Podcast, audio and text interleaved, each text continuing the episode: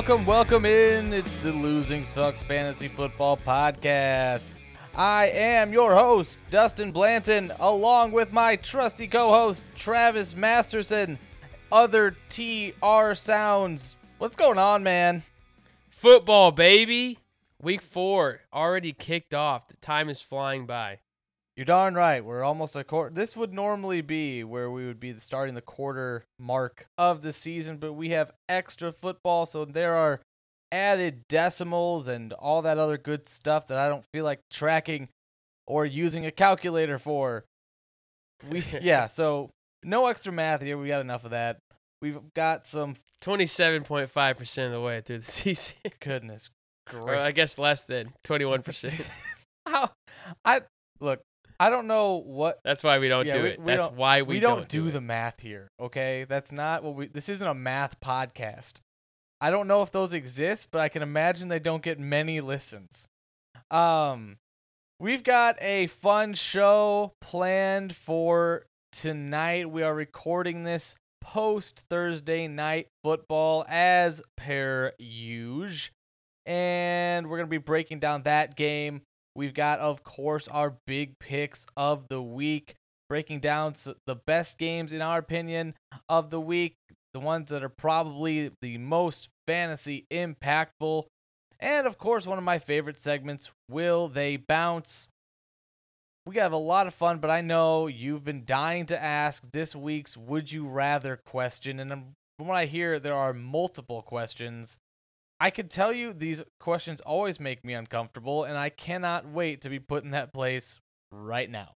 It is a smorgasbord, a cornucopia, a surplus of would you rather questions, if you will. We're going to go with three questions tonight.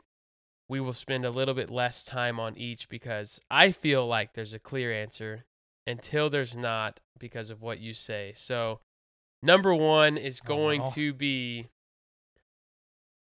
Would you rather be forced to dance every time you heard music or forced to sing along every time you hear a song that you have heard or know before? All right, so the question is Do I know the words to these songs? Even if you know a few words, if you know the song, if it's in your head, you are forced to sing it out loud or even a small dance, but you must dance anytime music is on. All right, I'm going to go with dance because, look, I've got, I have a nice voice. I have, my singing voice is a gift. And I have had many people tell me that I could have made a career out of it. Most of those people being my mom. But I'm.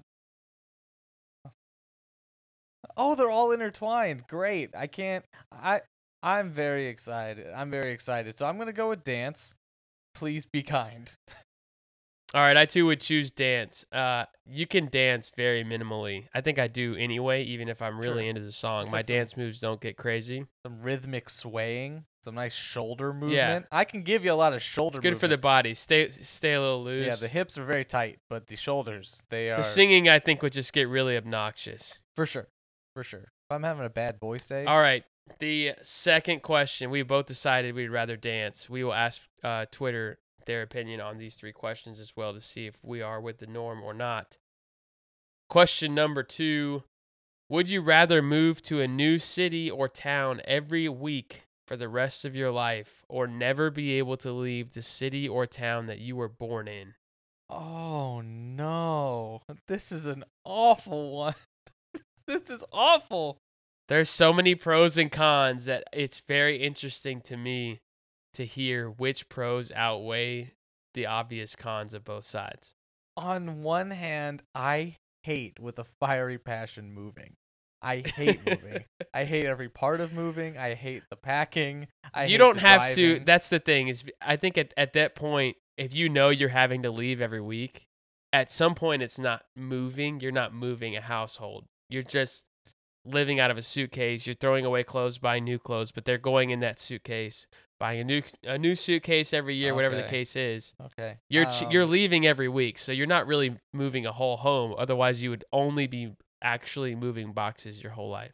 I would go with that one then, just because I can't go back to where I'm from. I can't stay the people that are where I'm at. I hope they're not listening. No offense to them, you're very very nice people, but I just I can't I can't go back and I can't I just can't. There are just parts of me that just won't do that. I'm not going to name the town. It's Essentially, what you're saying is you would rather have no home than go back to what was home. I you you said it meaner than I would have said. you would rather have nowhere to live. I'm just trying to stir the pot Look, here. do I at least get to I can't wait for your do I- brothers to hear this and be like, "Wow, No, they hate it there too. Uh, okay." But like, do I at least get to stay in like a Holiday Inn? Like, do, is That is, that's I when I asked this question at dinner tonight, the people I was with were like, "How much money do I have?" can I use my Hilton Rewards account? Yeah. Like, I think Uh, even if you have a lot of money, at, at some point, not having a home has to be exhausting. oh, for sure. Like I, I It has I- to I- get old. Even if you're traveling the whole entire world, it has to get too tiring. probably, especially if it's just you. Yeah. No thanks. Um. Good. Both of those suck, Travis. Like that's awful. They're not supposed to be easy. All right, the last one. This goes back to a little bit of what you answered in the first question. This is my favorite of the night because it tells you a lot about the person answering it. The question is Would you want to or not want to know how above or below average you are at everything you do? Nope. Blissful ignorance. Blissful ignorance. I don't want to know how See- bad I am at things. Like what? I'm the opposite. I, I I'm I'm so statistically driven and motivated. Like I love facts. I love numbers. To know, all right, I'm golfing and I feel like I'm a pretty decent golfer. I shoot high 70s, low 80s. Where do I compare to other people? Mm, Whereas for you, you've been told your whole life you're you've got a golden voice. yeah. Reality could hit hard if you are shown, Dustin, you're in the bottom 49% of of human beings when it comes to singing. Wow. So like, I'm close to half. That's good for me. That's good enough. But then again, if you you could be Mm-hmm. completely validated with things that you're good at, if you're in like the top 80, 90%, you're like, I'm badass Right? at that. Like I'm really good at knitting. So you don't want to know though. You just want to you just want to live without comparing. I like it. Yeah, I think that's that's better. That's better for me. I'll take You make it. your own judgment on if you're good or not. Yeah, that's that's kind of how I like to live. You know, happy. I don't like to compare. Uh, it's a, it's a I little like it. easier that way. It's a little easier. Gee, that was really uncomfortable. That was really. All right, we'll see. Uh, it felt a little exposing. We'll see uh, what the our Twitter followers and our 100 listeners have to say about those three, and uh, that's we'll right, put them man. up in a poll and see where it goes. I like it, man. Let's dive right into some football after those very very awkward questions. We we are a football podcast, so that We would be a good thing for us to do. Let's talk some fake football. We let's talk week 4. Let's talk some things that we are looking for and we're kind of keeping an eye out for here in week 4. We've had some time to see how different teams are acting, what the weaknesses are, maybe some things that we thought would happen before the season started that just doesn't it maybe doesn't look like it has a chance to happen or that we're we're really crossing our fingers that still happens. Travis, what are two things that you're looking for here in week 4? These are both two. These are two players that I feel like, as a fantasy community, we need them to be back, and we need them to be back in a big way. There is heavy, heavy draft capital in both of these guys, and teams that have spent that capital, like myself on on one of these guys in particular, are really hurting at that specific position. You're either one and two, potentially zero and three. If you drafted Jonathan Taylor in the first round, he has not returned what you have invested on him, and it's time for him to start doing that, or it's going to get really ugly for your team here in the next couple weeks. Because at one and two or zero and three, when your best player is not providing any kind of real production for you, uh, that water gets deep and it gets really hard to get out of it as the playoffs start to you know we start to approach the half point halfway point of the season you don't know what to expect from your best player, it gets really tough. The second guy is Robert Woods.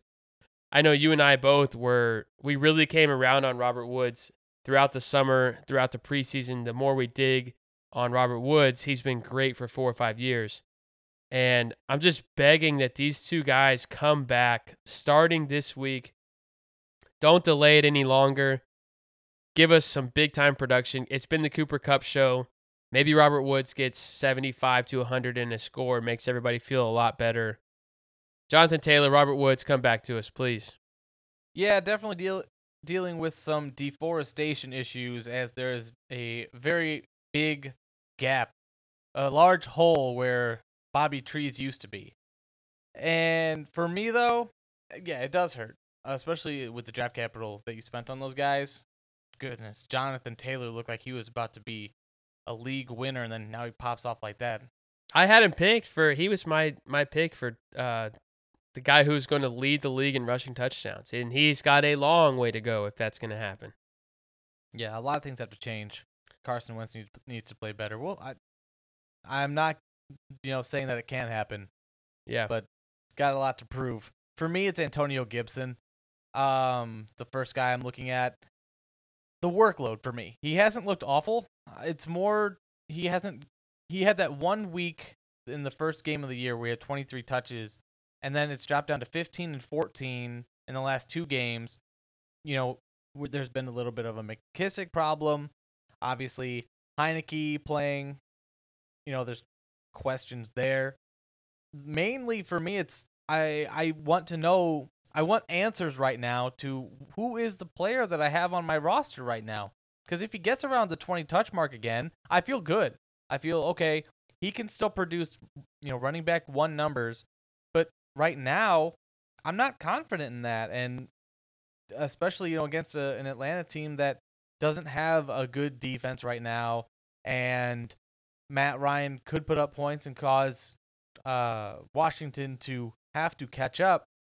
This is going to tell me enough in this game. What you know about what I need to know about Antonio Gibson, his workload going forward. Um, so kind of. Let me ask you a question about Gibson real quick. Yeah. Because you you're invested in Gibson a lot of places. You have been for two years now. Mm-hmm. Does the history of turf toe and bad feet, as I like to call it, what percent out of a hundred are you worried about that in the back of your head? I, Is it game script that's been going on with him when he's not in in critical situations? I'm not just talking about third and long or the two minute Mhm. drill. There are there have been times in the first three weeks, particularly week two and three, where I'm watching that game thinking, why is he not in? Is he banged No. up? What is going on? No, I don't. I don't. I mean, to put a percentage on it to answer your question, it might be it's less than ten percent. Okay, so you feel fine with him. Yeah, I feel fine with him because I he had that big seventy-three yard touchdown that I mean he just burned past everyone. He looked he did not look to be in pain after that. The only injury that we've heard note of is a shoulder getting dinged up, and he, you know they've rested him accordingly. So I'm not worried about Antonio. You don't really Gibson. need those anyway. Yeah, you don't need shoulders as a running back. You don't run with your arms anyway. so he'll be fine. You know, keep keep his arms off, whatever. The next guy, I you know, I almost changed this player, so I'll bring up this player and then I might touch on another. But Jalen Hurts against the Chiefs, uh, real quick is my my one concern, and I've brought this up a couple times, is there is this narrative that I have heard and have kind of gone along with as it's kind of gained some steam. The narrative that Jalen Hurts struggles when he's trailing and the defense knows he has to pass because he is not an accurate passer. He reminds me of of a, a Lamar Jackson, you know, because when when they are trailing, it's you know more pocket containment, more now there's no guessing, you know, running lanes or read options where the defense has to wait that extra split second and you can gain an edge. They know you're throwing and you have to be accurate and proficient. And look, this game right now against the Chiefs this week is going to be telling because the large majority of people believe, and I I count myself among them, that they're going to be trailing most, if not all, of the game. So it's going to be a catch-up game. You know, they could have another three rushing attempts for the running backs. But I don't see this game script. That was insane. Yeah, I don't I don't know if that's If you're a Miles Sanders owner, you're like, what the heck? yeah, why why? Didn't he have like 40, 45, 46 yards on two carries, three carries? Yeah, he was super efficient, but they just didn't I want to hand it to him. That's wild. I'd be so mad. Sure, and it's the the Cowboy. I'm not gonna get in, into it a bunch, but the Cowboys not being a top defense, and you don't want to run the ball on them. Okay, my the next guy though that I want to touch on real quick, the next guy that I'm gonna be keeping an eye on, same game as Antonio Gibson, but Kyle Pitts. Not just because I'm invested in him, but Good call. Good call. I'm interested to see if they can actually get him implemented in the offense because again, we're going to be close to a quarter of the season through. He's still a rookie tight end, quote unquote, but he is more like a wide receiver. Will they get him more involved? Washington has struggled on the defensive end to start off the season. Is that a product of the opponents that they've played, or is that really just their defense not living up to the hype? So, questions that I want to see answered there. It'll be a fun game. Like like I said, big fantasy names in that game, but Kyle Pitts, I want to watch in that game to see just how involved is he, or is he? Or is there still a long road to his development to be that true top four, top three tight end option? yeah, Kyle Pitts, 46 yards a game so far through three weeks. I think we talked about in the preseason for him to get to that thousand yard mark, that coveted thousand yard rookie tight end, historic type season, it's going to take closer to 60 yards a game. Doesn't sound like a lot. 16 yards on any given weekend doesn't sound like a lot, Mm-hmm. but it starts to add up. And when you have a few of these 40, 45, 40, 45, you're going to need those 80 to 100 yard games to happen a lot over the back half of the year. So yeah, that's a that's a great player. I'm gonna keep my eye on on Kyle Pitts. I don't have any shares of him. I for whatever reason just can't buy into the rookie tight end performing at a high level narrative. But we did say if there's one guy that can do it, he's in a situation where they need him to do it. There's not a whole lot of competition outside of Ridley, so yeah, can he get back on track? I think an 80 to 100 yard game can really spark a nice run here for Pitts too. I'll keep my fingers crossed. Let's talk some football, man. Let's talk the best games of the week, the most fantasy dense matchups. We're going to kick it off with a high profile game, interdivisional matchup, NFC West, Rams and Cardinals. This is a fun game on paper. Anytime Kyler Murray steps on the field, it's it's must see TV. Our two between you and me, our two MVP candidates are playing each other in this game, and you can bet your bottom dollar I will be tweeting at you all game long. Come on with So- it. This is going to be a lot of fun. The one storyline that I'm keeping an eye on, you have it written here, the Jalen Ramsey effect. Uh, I've got D Hop. Um, he is one of my will he bounce guys. Um, to answer your question of if there's any hesitancy, yes, I there is some hesitancy. He being as he is hobbled right now. I hate going against D Hop in any situation. Um, he you know his last matchup he he didn't do a ton and the Cardinals don't exactly run the ball at a high rate. So this game it isn't going to shock me if the Cardinals can't keep up with the Rams. They are incredible on the defensive side of the ball. They have just all over the field and honestly, this is one of the few games where I think that the coaching is actually going to matter. I don't think that Cliff Kingsbury can outcoach Sean McVay. And I think that Sean McVay will have an answer for Kyler Murray in this game. I'm not saying he's going to shut him down, but maybe he doesn't get the upper echelon tiered numbers that you normally get when you're facing, you know, a, a different team like the Titans. I think Kyler Murray will be fine in this game, but uh, for me, uh, you know, I know we have, I know I said that the Cards would win this game, but it would not shock me to see the Rams win. Yeah, and then I think the Rams four and a half point favorites. I don't think that's enough. I I just don't see outside of Dallas, Kansas City, another shot for Tampa. There's not a whole lot of teams that I think are at the Rams level right now. The Cardinals are just not in that group for me. It can get sloppy for Arizona at times. And Jalen Ramsey, Aaron Donald, and crew, they can make you look sloppy really quick. And Kyler Murray, some of the worst games fantasy wise of his career have come against this defense. The more you play Sean McVay, the more you start to play these elite level players, they can figure you out. They learn your tendencies, interdivision game. They see you twice. So if I had Murray anywhere, which I don't, I know you you do. He's your you're probably your favorite fantasy player. I would be worried. I in week 1 was very confident in saying bench Allen Robinson. I benched him myself for Corey Davis in week 1. It worked out to my favor. I won because of that decision. I have no problem benching Hopkins if you have a decent option, a top 30 to 34, 35 level receiver. I I just can't subscribe to the don't bench your studs. I think you can when it's Jalen Ramsey. I really do. Do you think do you think that he can get you 35 yards and a touchdown? He absolutely can, but if that touchdown is not there, he's killing you. I think that's I think that's more of my reasoning for why I would start like a D hop. Uh, to me, it's like Allen. That was the same reasoning for Allen Robinson though. Is can he get you 35 and a score?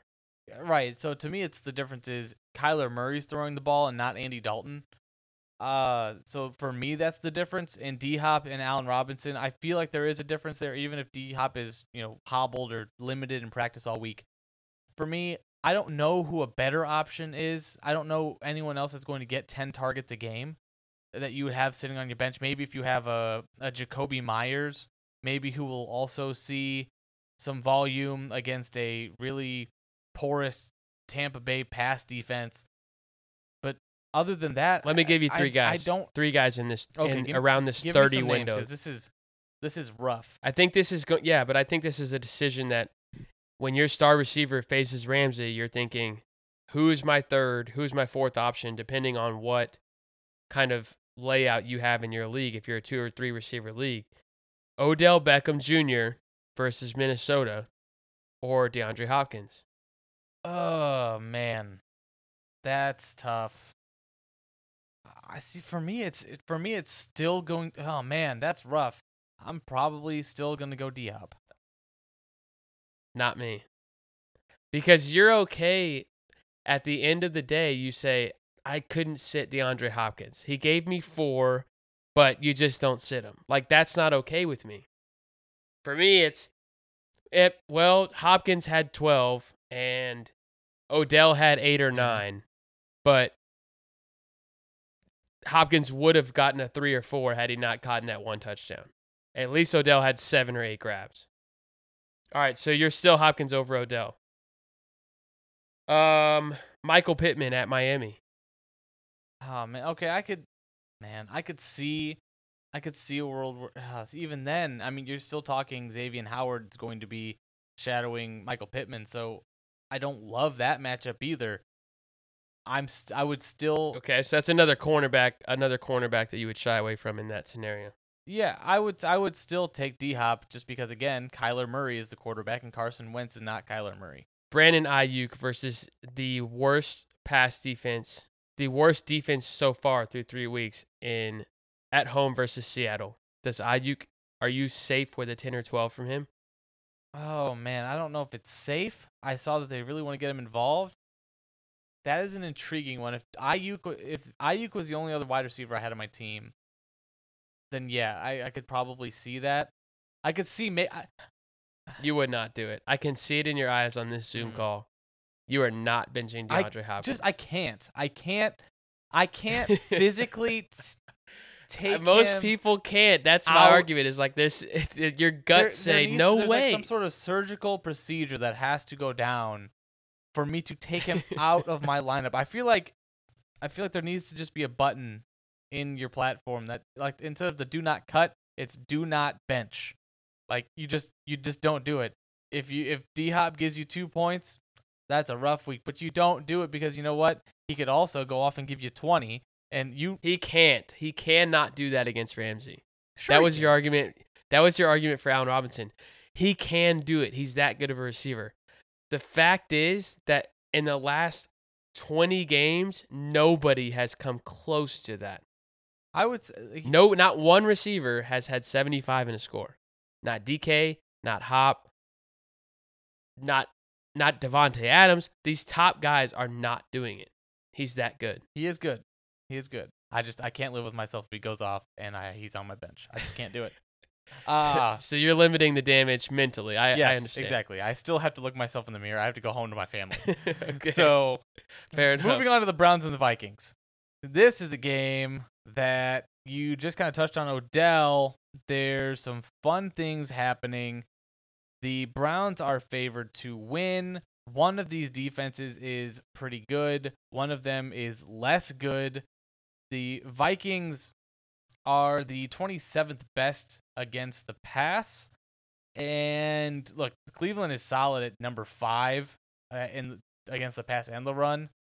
I still think that Minnesota is going to win this game because look, I I'm I would be happy to be wrong in this. I still think the they don't have a defense where I'm super worried about them shutting down Jefferson and Thielen and having a complete answer for Dalvin Cook because as we both know, this is a game managed offense when it needs to be, but it also has home run threats all over it for the Vikings.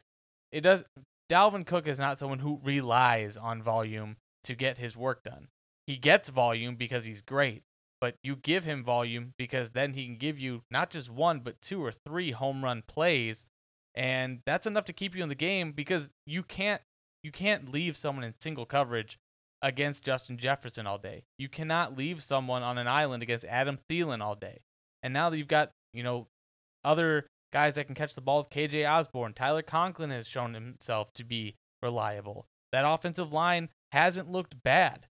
So I I like this because asking Baker Mayfield to beat you and asking the running game to consistently get you up and down the field where as it can, but all what that tells me is that when you are so reliant on the on the running game as the Browns will be, it limits your it limits your margin for error because now and one mistake if Baker doesn't make mistakes, I think that the Browns have a good chance to win this game.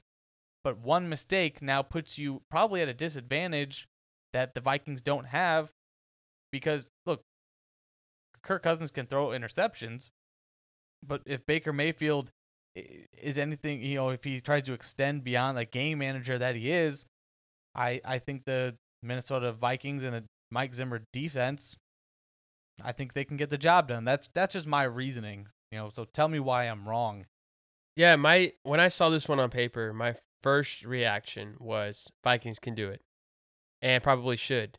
But when I started to look at it, Baker is playing at the highest level mentally that we have seen from him since he got in the league. He feel it looks like he is very confident with what they're doing. He doesn't have to play hero ball.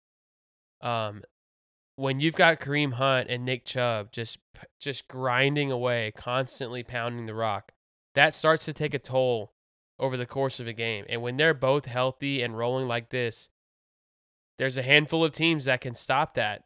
And I don't know that the Vikings are that. We'll have to see this week, but I just don't I don't see Cleveland having to do anything outside of what they do well. If that doesn't work, if if if Minnesota is able to slow down the run, I don't think the Browns are built to come from behind. I, I really don't Right. especially with only Odell out there. Peoples Jones and Higgins don't scare anybody. So if they get behind, then it's a different story. But I feel like if they can get that small lead or stay even with them and just keep grinding, I think it, it, it takes a toll on the Vikings. And I don't know, we haven't really gotten good reports on what the status of Dalvin is. He may be active. limited. Yeah, he may He's be active, but I don't know that Dalvin is superstar Dalvin yet. And this is not a defense that you want half or 75% of your best Dalvin Cook because if he goes out there and he is limited or is on a snap count or splitting with Mattison, that's a huge weapon in a game where you need to get out in front. So we'll see. I this is a toss up for me. I'm just going to go Cleveland based on what we've seen so far this year and their ability to run the ball. Yeah, it, I mean, there's a there's a chance that they they do pull that out. I think this one will be a lower scoring game, and I agree. I'll I'll be interested to see what happens with it. Uh, I think even 75% of Dalvin though is enough to get them over the hump, but we shall see. It- Look, I don't. I almost don't even want to talk about this next game because It- There's no predicting it, it. it it doesn't make sense. It doesn't make sense. The next game we want to talk about, the Raiders and the Chargers of Los Angeles. I don't understand why the Raiders aren't bad right now because they're not really throwing they're not throwing to the receivers. They've got Peyton Barber as a running back right now. Darren Waller has I don't want to say underwhelmed the last couple weeks, but he has He's been he's- human. yeah, he's kind of shown that he's he's not the entire offense. But yeah. goodness, that defense has come to play this year, man. And there is this what is is this what Jon Gruden football is? Just like Compete at the highest level. yeah, just keep competing. Don't think about the fact that we're a bad team because if we just forget that we're a bad team, we'll be a good team. I didn't think you were going there, Like- but that's really accurate. Anyone on that team who had a thought that they are bad is off the team. And somehow that has worked. Like they have they had John Brown come in. They're like, "Oh man, John Brown's going to be our guy." And then he's like, "Man, he's like, "John, he's like, y'all have been bad for a few years. Let me help make you better." And then John Brown was out. John Brown, there will be no talk about the Raiders being bad. But unfortunately, they get a tough, tough matchup in the Justin Herbert led Chargers, who also sport a stout defense and a somewhat surprisingly upbeat offense with Mike Williams actually getting the volume that people were predicting for him. Yeah, I can't wait to see.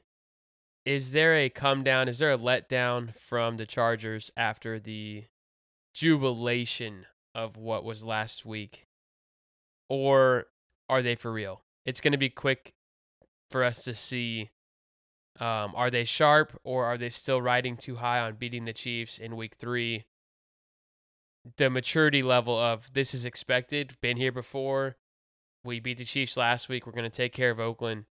Las Vegas. I don't know. They're they're oh yeah, Las Vegas. The Las Vegas Magic Show is what I'm nicknaming nicknaming them right now because it does it just feels like every time their backs against the wall or you start to think here comes the Raiders that we know. Here they come.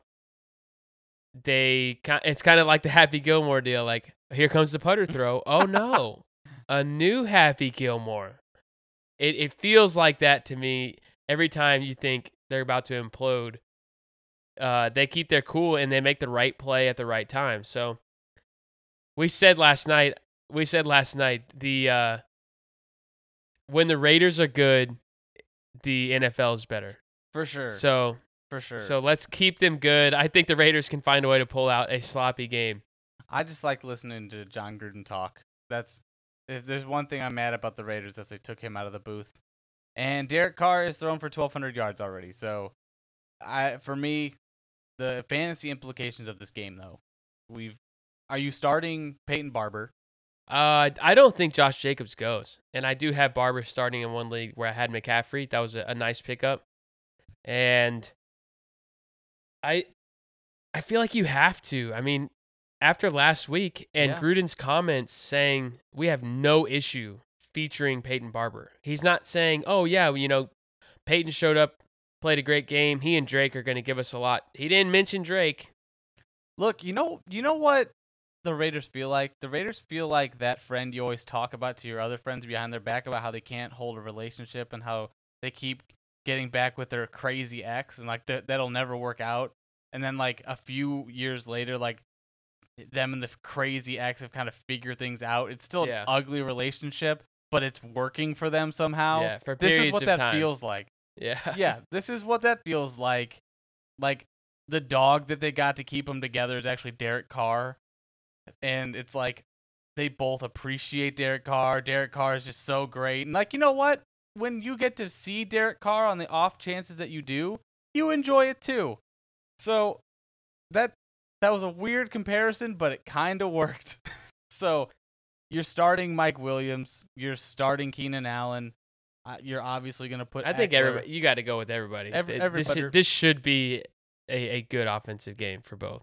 maybe Henry Ruggs um as a deep flex option, home run play, fingers crossed. Obviously Darren Waller. And I think I I think that Derek Carr has to be a streaming option for those people who need a quarterback. QB nine so far, Yeah, impressive. and he, Way and we Derek. said he, you know, we we made a point to talk about Derek Carr a little bit earlier in uh in the season in late preseason. He has gotten better and better from a fantasy perspective every single year. From I think Yeah. eight, 19 to 18 to 13 to 12. So that next step would be inside of the top 10. He's showing that he can do it right now. Right. And he's done it without Waller going crazy yet.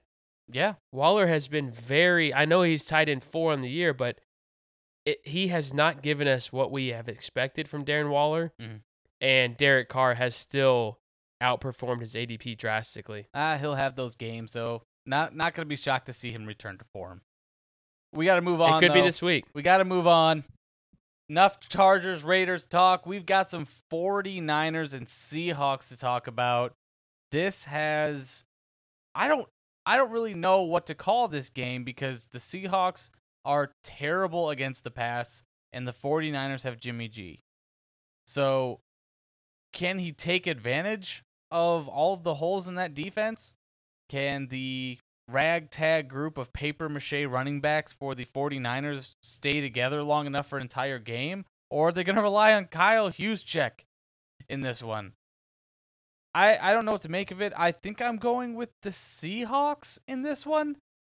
It doesn't feel nice. It I feel like it's going to be a back and forth game. It's going to come down to something happening in the fourth quarter. My gut tells me this is a blowout. Really? For who? I think I think the 49ers handle the Seahawks. And wow. I think they do it behind George Kittle. I know he's got a little bit of a calf issue going on right now. I think we see a huge game from Kittle. I don't think they have answers for Deebo and Aiyuk. And I think the 49ers defense is real. I really do.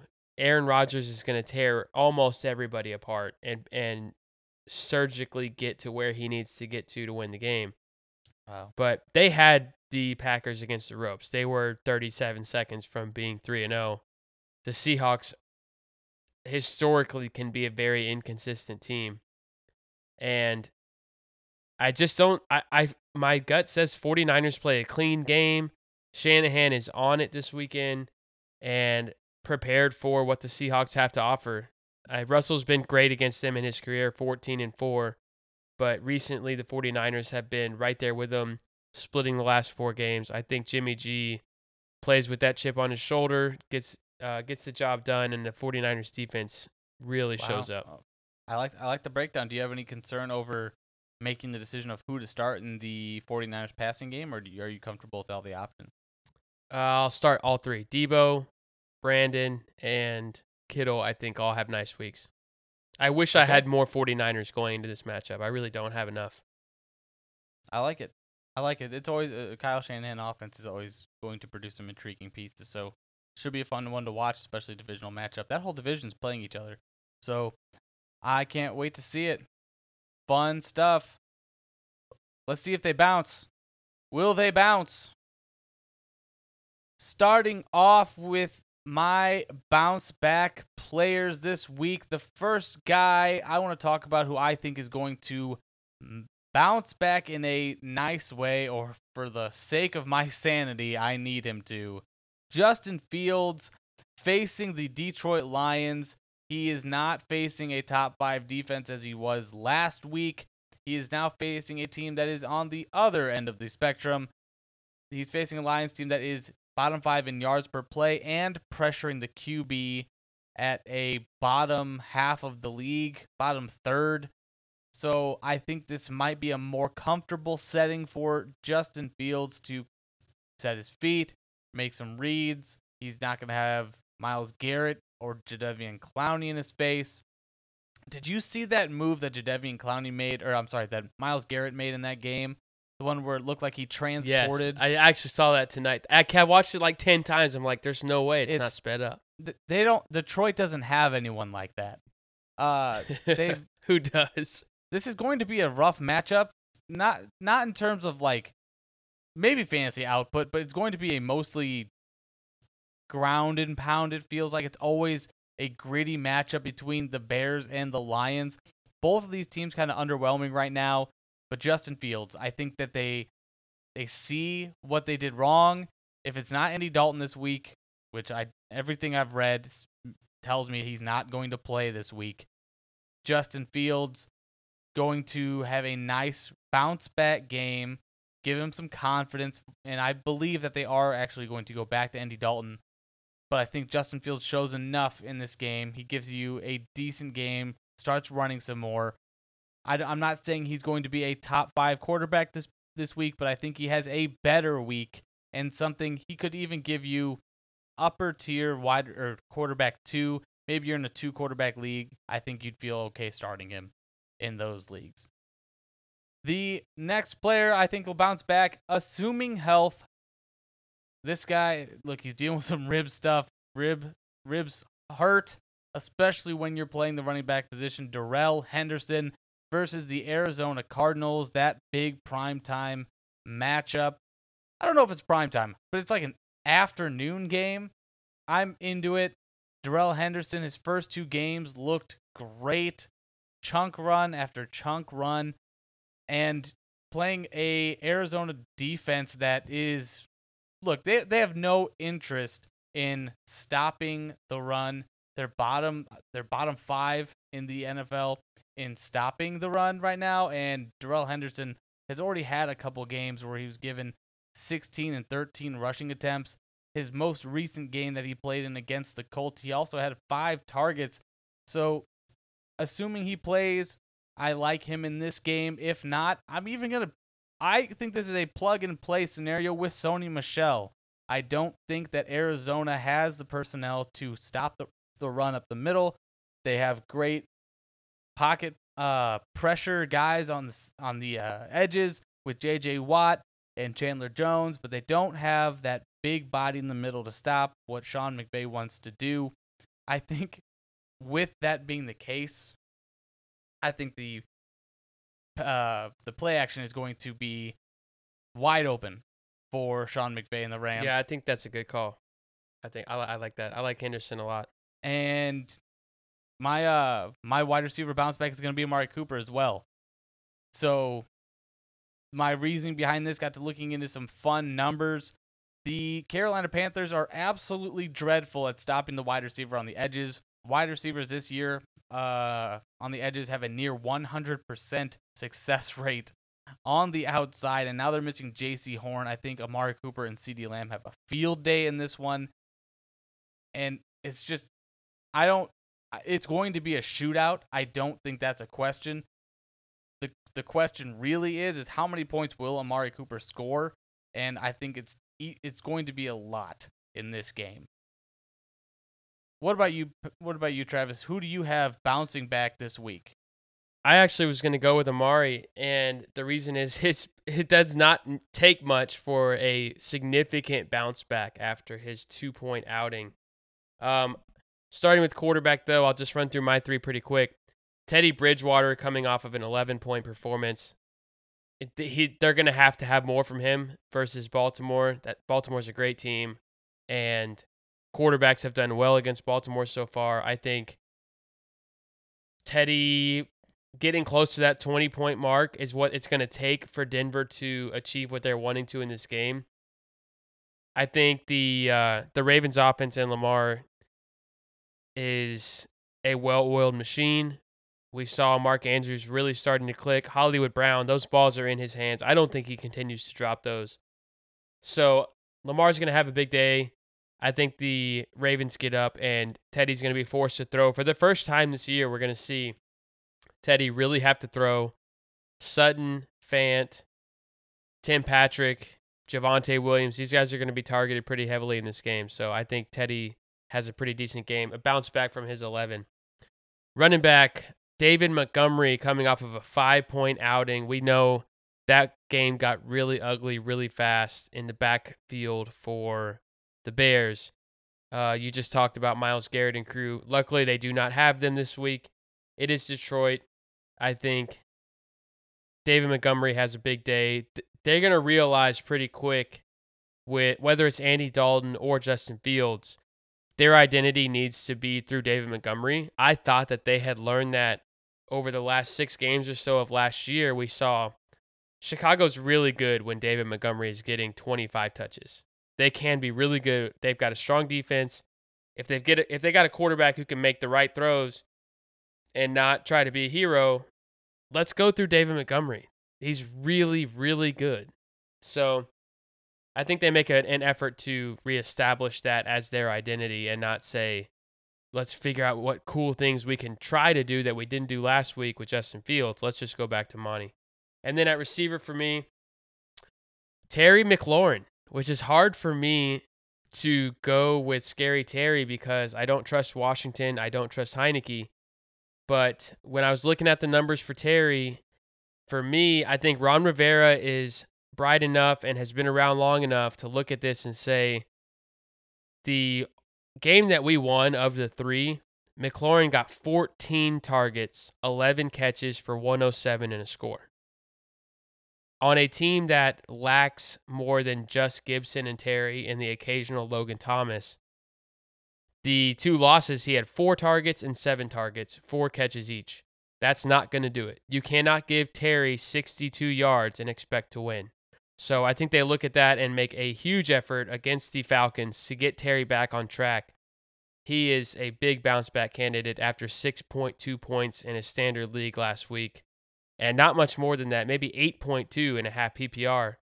I think Terry can approach the 15 to 20 mark and just is absolutely force fed targets all day long. Wow. Okay. So a high volume approach for Terry McLaurin. That would be fun to see. I don't have him in any lineups, so please, please don't break out against any of my teams. But I I like that. I like it. Terry McLaurin definitely has the talent to be that. Hopefully Heinicke can feed him like you say he will. Let's talk about some guys that won't bounce now. Starting with quarterbacks, I'm picking, and this is a risky pick. I'm picking Lamar Jackson to have a rough, rough game. Against, I can't wait to hear this against after what I just against, said about Lamar against Denver, and it's less about. Look, Denver has had a soft schedule to start the year, but it's less about Denver and who they faced, and more about who Lamar has faced. Right now, he's 28th in completion percentage after playing against the Lions and the Chiefs, two of the bottom five teams in yards per play. So he's already faced bad defenses and he's still not completing his passes. And now he's facing the defense that is number one right now in the NFL in completion percentage allowed. It doesn't get easier uh, this week for Lamar. He's had to come back against, he's had to try to come back against the Raiders. He's had a tough matchup against a Lions team. They're gritty, don't get me wrong. And then he's had to try to, you know, they beat the Chiefs, but the Chiefs aren't playing the Chiefs football right now. I think they got lucky with that last win.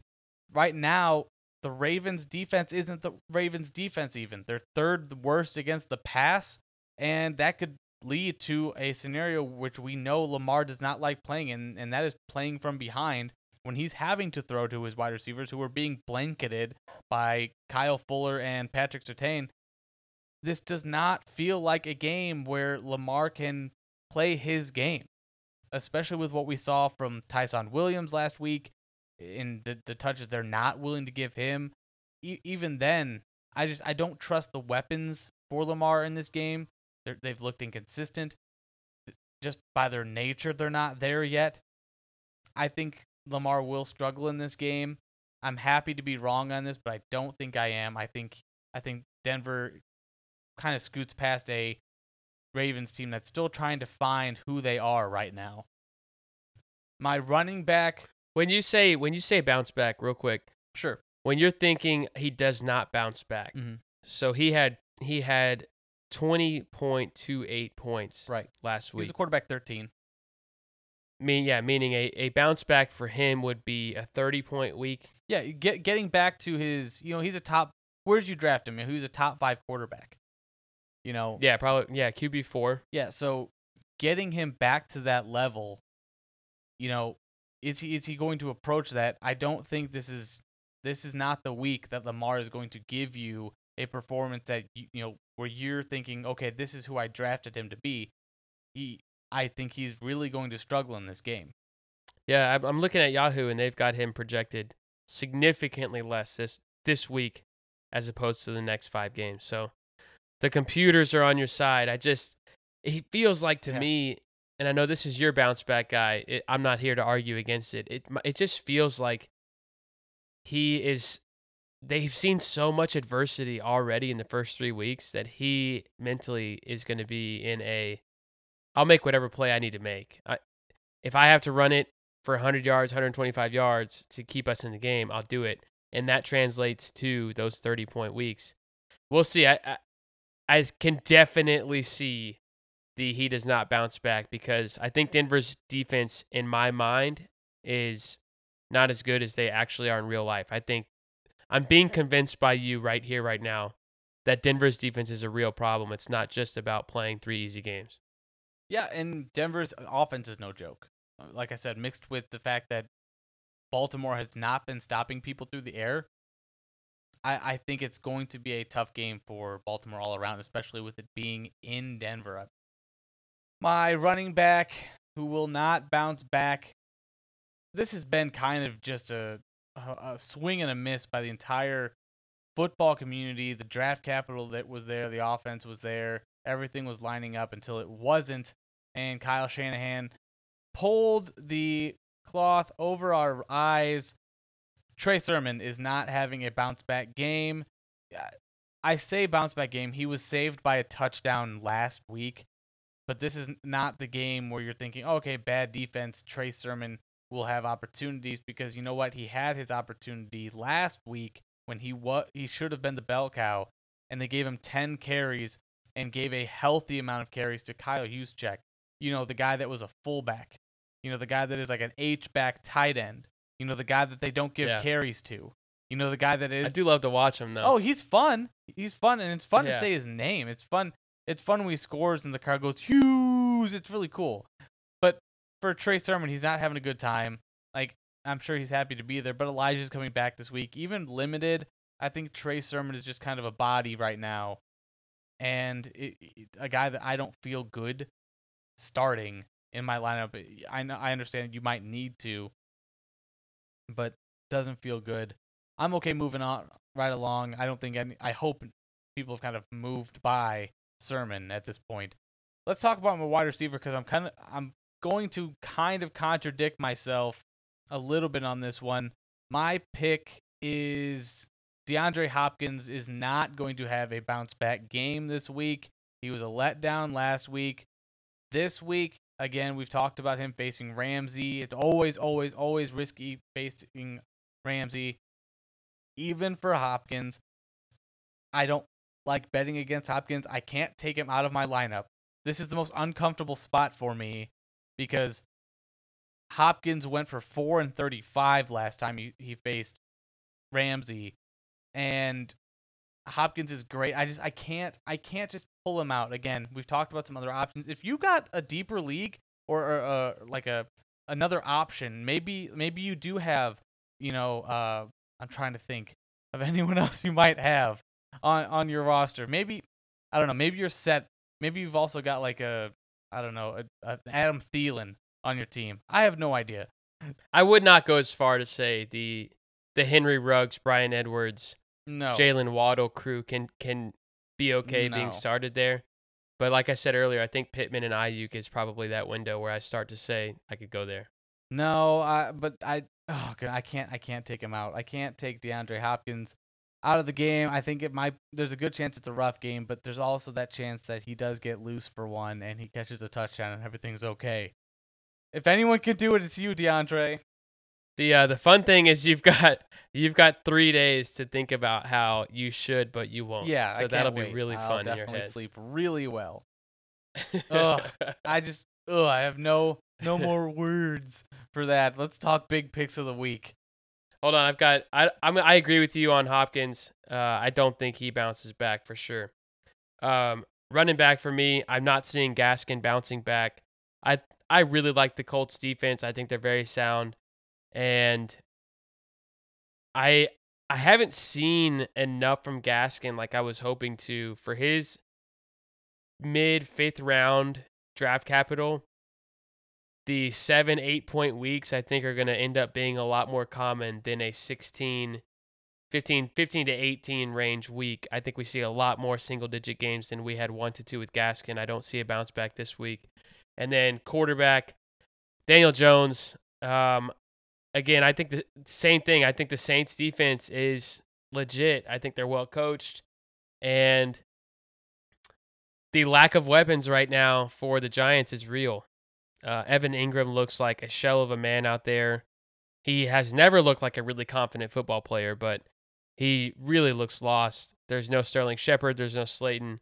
And when you can put your best cornerback, I believe Lattimore is healthy again. So if you take out Kenny Golladay or at least give him a really tough time, all you've got left is Saquon Barkley, and there's not enough screen passes in the world to save Daniel Jones' day. I, I don't see him bouncing back. I'm staying away from Daniel Jones, even in pretty deep leagues this week. Hey, I I, I totally get it. Uh, any any bet against the Giants is uh, most of the time you're you're you're pretty safe. So nice, nice words. I like it. I like the Gaskin pick. We'll see, man. This that'll be uh if man for the, the draft capital you, you He was such an up and down guy, you know? Gaskin. Throughout the draft season, yeah, like every episode we felt different about Gaskin. Same thing with Mike Davis. It was like, I like him. No, I'm I don't. Yeah, I'm I do. No, I don't. By the 16 touches he had last week. Um, if if it continues, I think there's possibility, but I think right now, with given the state of the offense and the quarterback, meh. I think Jaylen Waddle somehow hurts Gaskin for me. Like there's there's just things that around the line of scrimmage, like Jaylen Waddle, 12 touches on 13 targets for 50 something yards. He's getting it around the line of scrimmage, where I think Yeah. playbook wise, you're thinking we got to get Gaskin the ball in a little bit of space and let him do something with it. Now it's oh we got a faster Jaylen Waddle. Let's get him those touches around the line of scrimmage and, and let Myles be a little bit more of a regular running back. And it's not working out so far for for Gaskin. Yeah, he just hasn't broke the big one. Maybe it's coming this week. Let's move on to the big picks of the week. We are finally here. Travis, quarterback. Let's start here. Who is your quarterback pick of the week? You coward. I am going with Jalen Hurts. I know that you think when the defense knows he's throwing that he really struggles. The numbers might say that. The fantasy numbers do not. He, in what felt like, thank you to Louis Riddick for making everybody think Jalen Hurts is absolutely terrible at football.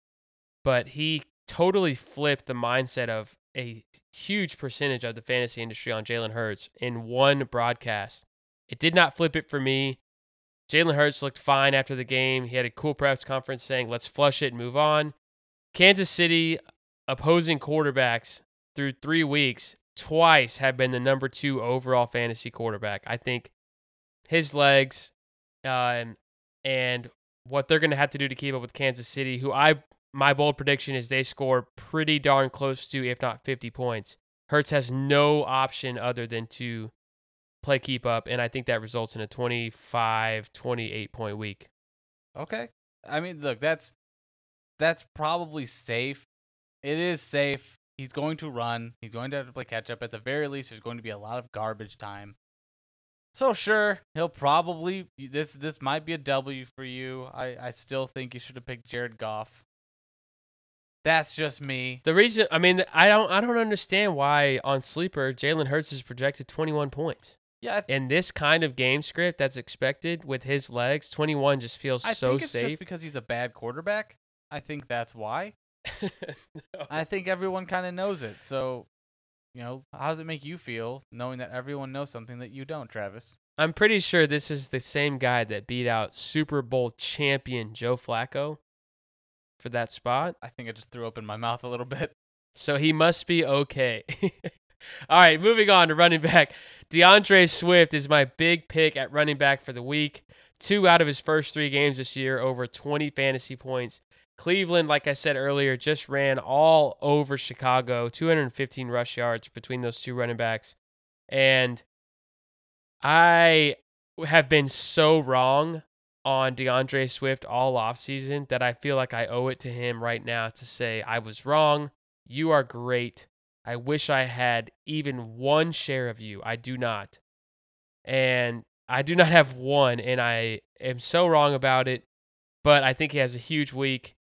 I trust Dan Campbell. He's in he's on that I short like list him. of coaches that like I like him. not just relatability, but he seems like the guy that's like, look, this guy's good. We're going to get him the ball more. And he's not like, oh, let's deceive the opponent by saying that. Yeah. He's just calling it how it is. So I'm going with D'Andre Swift. Big, big week for him. I think it he makes it three out of four to start the year over 20 fantasy points. Um, moving on, wide receiver for me, mentioned him a second ago. Jaylen Waddle out of Episcopal High School, my alma mater in Houston, and then on to Alabama. He has transitioned smoothly into the NFL. I think the easy saying is speed kills, but this guy really knows what to do. And the Dolphins have realized that with or without Will Fuller, Jaylen Waddle through three weeks ha- is inside of the top 20 in wide receiver targets. All it takes for him is one breakaway with that speed. I think he breaks a long one this week. We've been waiting for it all year. I think it happens. And that's all it's going to take for Waddle to outproduce his projection big time. Moving on, George Kittle is my tight end, big pick of the week. Every four games or so, Kittle gets a 100 plus yard and a touchdown or two game.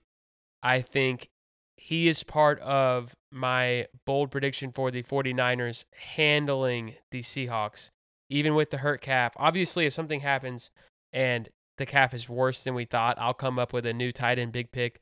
But I think George Kittle blows up, rewards his draft capital in the third round, and we're all going to be talking about that's why he was in the big three. Look at the man eat. All right, I like it. I like those. I, I, I feel like some of them are safe. George Kittle against Seattle's probably going to smash. That's going to be a disgusting game for him. Can't wait to see it. We'll start with my quarterback then. My quarterback pick of the week, Taylor Heinicke. He did it. Uh, he did it against Buffalo last week.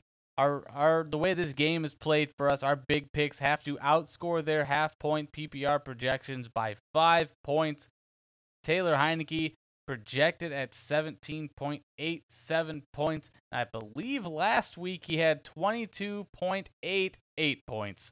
So he did outdo this projection last week against a much tougher defense. I think this week, I think against a softer front, I think with Terry McLaurin on the other, you know, end, end of the field, throwing him balls, I think he's going to have a a relatively easy time completing passes.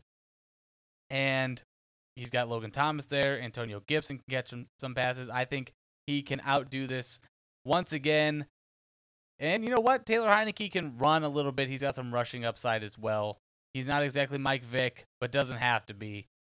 I think get him near the red zone. I think he can make some plays. So Taylor Heinicke against Atlanta this week. My running back pick of the week, Elijah Mitchell. Spoke on him a little bit earlier against Seattle. I think the theme for this week is just beat the crap out of Seattle and have a great time doing it.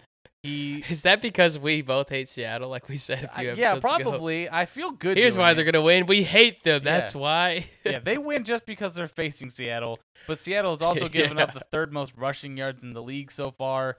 The only worry that I have is that he could be limited. But here's the thing the caveat to my expectations for Elijah Mitchell. He reminds me so much of Mostert, and we've talked about that before.